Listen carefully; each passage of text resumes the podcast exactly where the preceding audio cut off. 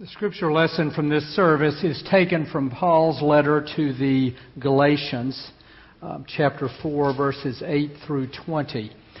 The Apostle Paul, uh, following the life and death of Christ, founded churches um, throughout Asia Minor, one of which was Galatia, a church at Galatia. As he did with many of his churches, he founded the church and then left and went to another city uh, to found another church. Um, Many of those churches then uh, developed divisions, and that has happened in the church at Galatia. And Paul is writing the church um, in a letter that is somewhat critical because they have begun to follow more spiritually charismatic leaders than Paul, and he is trying to bring them back to the faith. The sermon will be based on one phrase that is in this reading at verse 19 until Christ is formed in you. So hear now the Word of God. Formerly, when you did not know God, you were enslaved to beings that were by nature not God's. Now, however, that you've come to know God, or rather to be known by God, how can you turn back again to the weak and beggarly elemental spirits? How can you want to be enslaved to them again? You're observing special days and months and seasons and years. I'm afraid that my work for you may have been wasted. Friends, I beg you, become as I am, for I also have become as you are. You have done me no wrong. You know that it was because of a physical infirmity that I first announced the gospel to you. Though my condition put you to the test, you did not scorn or despise me, but welcomed me as an angel of God, as Christ Jesus. What has become of the good will that you felt? For I testify that had it been possible, you would have torn out your eyes and given them to me. Have I now become your enemy by telling you the truth?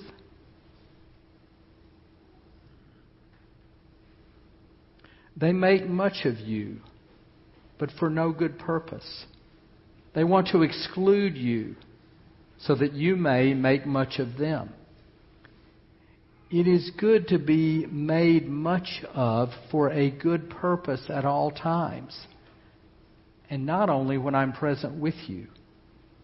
My little children, for whom I am again in the pain of childbirth, until Christ is formed in you.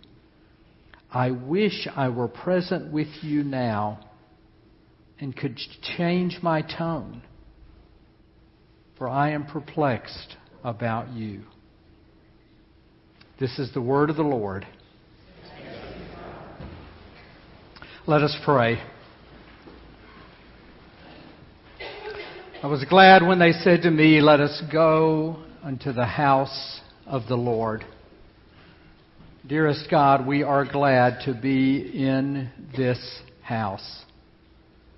And we ask that you will use every word of this sermon, every prayer and song we lift to you, every offering we make, and every action we take in your name to your glory and to the edification of your people. In the name of Christ, Amen. I believe I've shared with you before that the first time I preached in our sanctuary in 2004, I experienced something that I had not often enough experienced in the Presbyterian Church. When I walked into the chancel, which was further back and higher, and the door was over there, I noticed that people were sitting up front.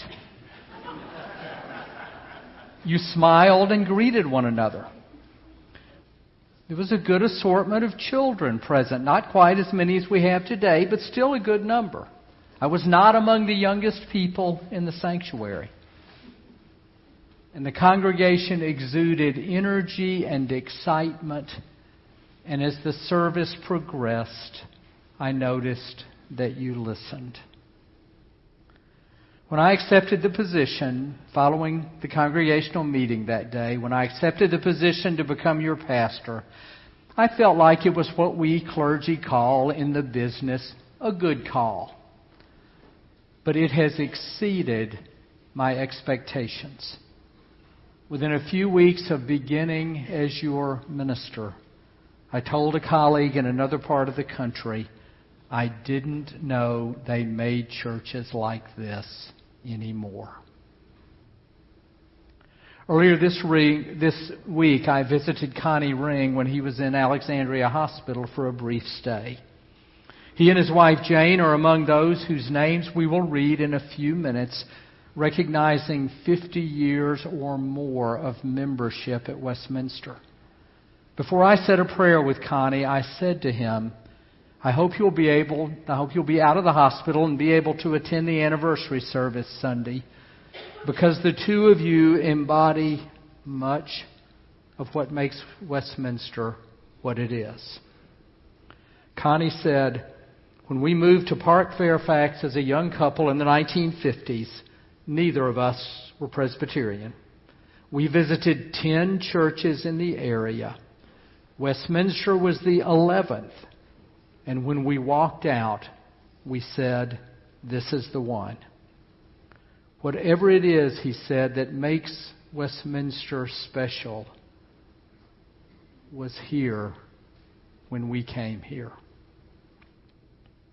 There is something special about this congregation, and I believe that it has been here since its beginnings.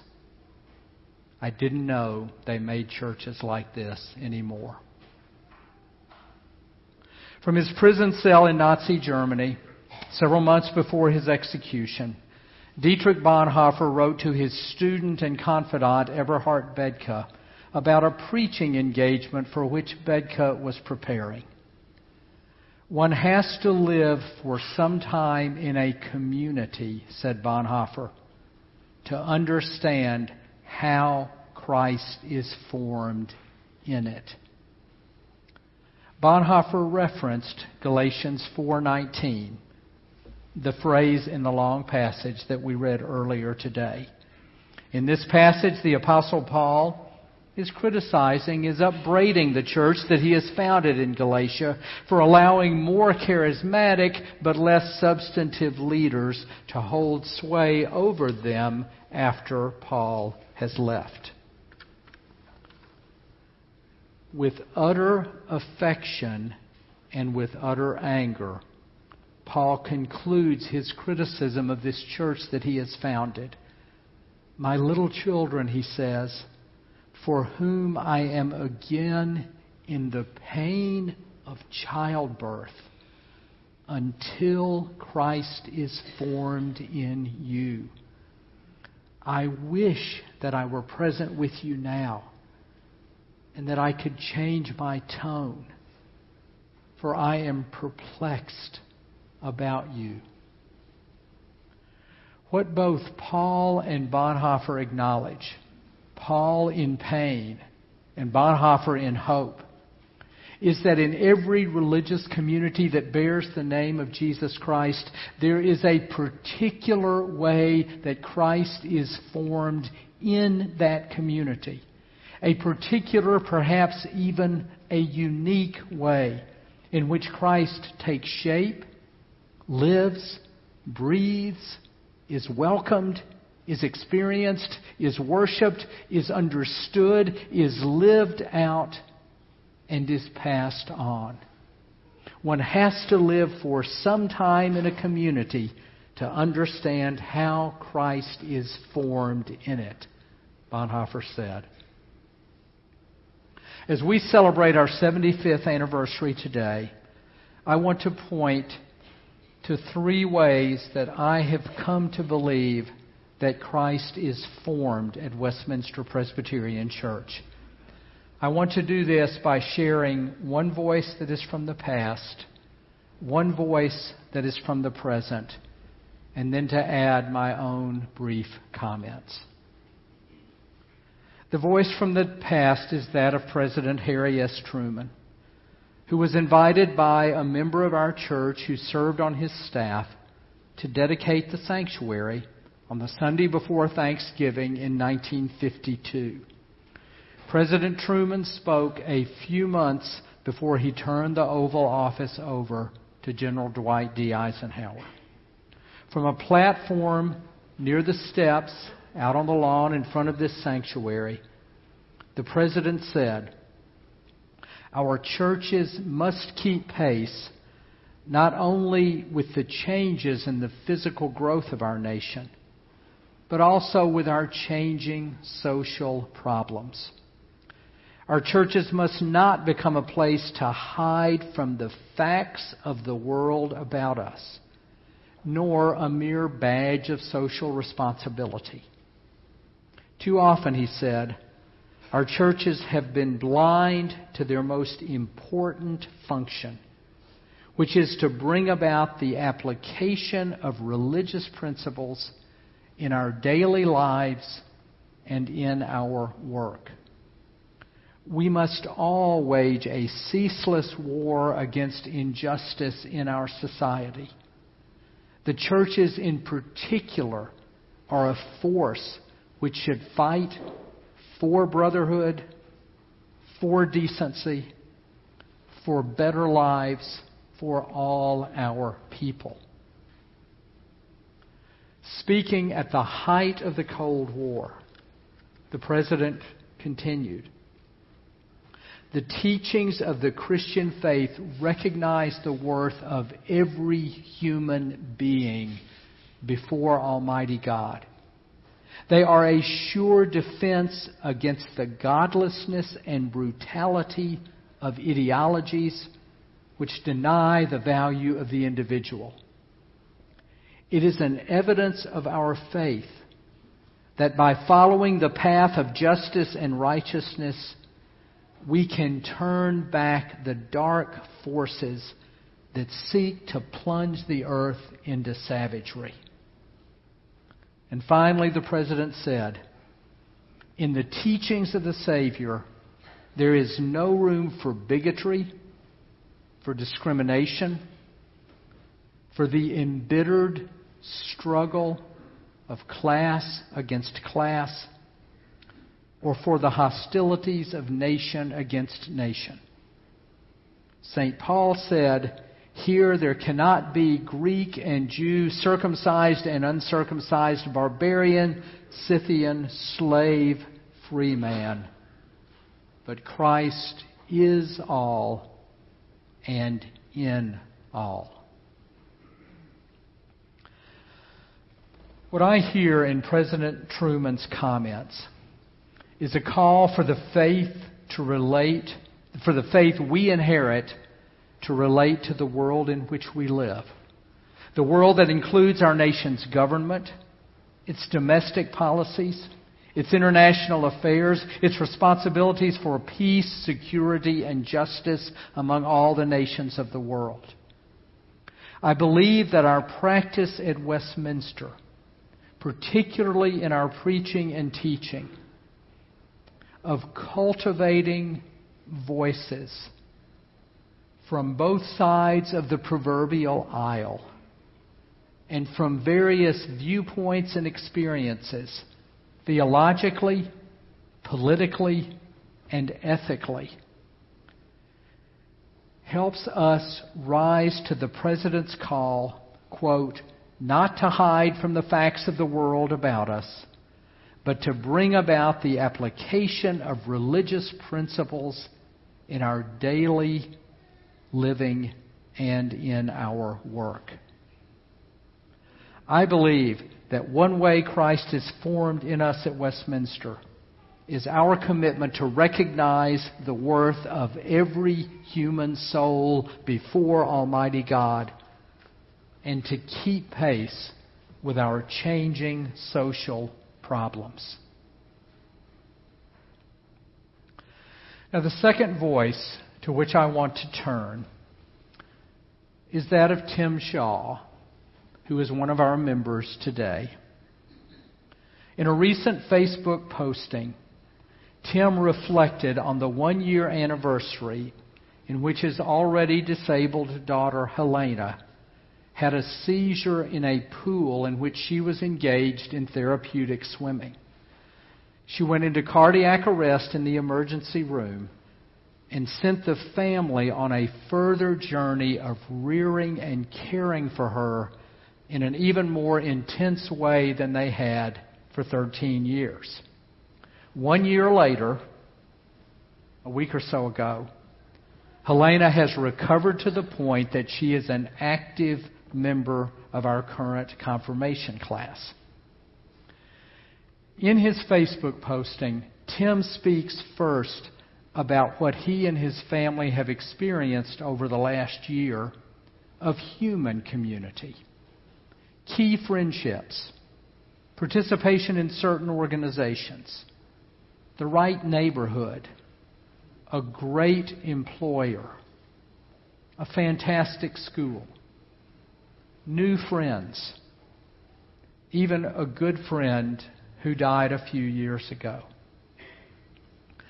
And then Tim talks about the spiritual community that he has experienced and they have experienced here at Westminster.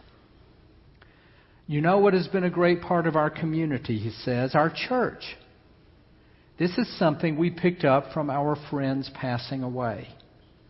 A good church is a ready made support community. Ours stood ready to provide any level of services we needed, but met us exactly where we were, mentally and spiritually. Lisa and I had both drifted from the religious traditions in which we were raised, he said and neither of us is to this day anywhere near fully bought into the creeds of our current tradition. We have found that that doesn't matter in terms of our ability to participate in the community, as well as to experience some measure of spiritual well being. We attend, we consider, we support, and we participate as we feel comfortable and the welcome has been complete. He continues, I believe there are many places like this in many traditions.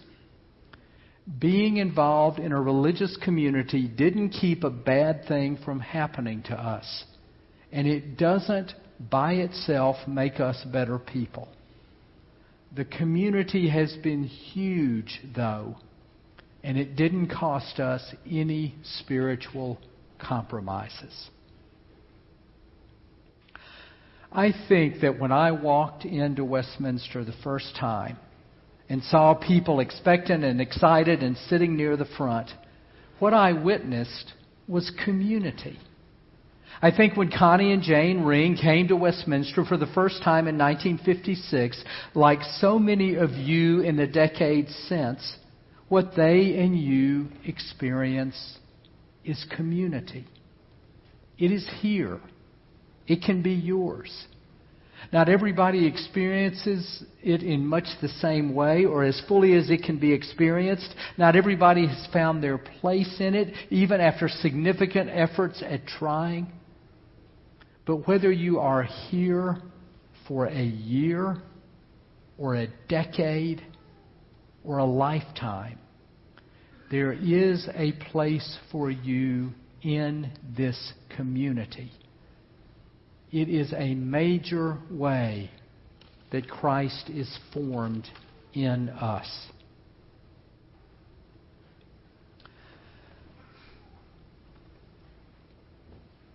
Third, in Tim's posting, he also speaks of faith. I have long believed and felt a connection with a higher power that I call God, he writes. Not necessarily the God of Abraham or other specified deity, but some highest of all powers and spiritual center. That's not very fashionable in this day and age, but so be it. As you might guess, he says, Helena's accident challenged this relationship severely. let's just say my prayers were not well answered. But even in my anger that the accident occurred and had such large ramifications, I still have clearly found it was better to have my God in my life than not. It helped me keep perspective, and it helped me feel a source of strength. It also, as noted here, made me think that there might be something good to come out of this whole business, even though I hate the trope God has a plan. Tim concludes I get that the whole event can be explained as chance. I get that what I describe can be explained as a psychological construct. To me, so what? The belief helps. And I see no downside risk if I am wrong about the metaphysical end game. Likewise, over 50 years ago, President Truman said, The only hope of mankind for enduring peace lies in the realm of the spiritual. Religious faith is the strength of our nation, and it is the hope of mankind. What I appreciate about Tim's and the President's statements is that they have a broad, open, welcoming understanding of Christian faith and belief. They are not fighting over doctrines or creeds or polity or even differences between Christians and Muslims and Jews, between Catholics and Protestants, between believers and non believers. They articulate an open spirit into which people can move as they explore what Tim describes as the metaphysical end game. My friends, one of the ways in which I believe Christ is formed in us as a congregation is that within these walls, within our membership, within our visitors, with, within our children, within all of the people who come here and call us home, we have people of well developed religious views and commitments. We have people who are deeply committed to living out their faith in a particular way in the world. We have people who have rich and disciplined prayer lives. We have people for whom the way we express the Christian faith through our preaching and our teaching and our singing and our service allows them to explore and to find their way into what might be the only church they would ever consider joining. And we have people who dab their toes in the waters of faith, some of whom almost immediately reach for a towel to dry off, but some of whom then let their legs dangle and then step in and then start to wade and then pretty soon take that dive under the waters and start swimming and swim and swim and swim. As Tim said of Westminster, they met us exactly where we were, mentally and spiritually. I am told that the average life of a suburban congregation in America is 75 years. we have beaten that by two months and 13 days. But we're going strong. And if we will continue to allow Jesus Christ to be formed among us,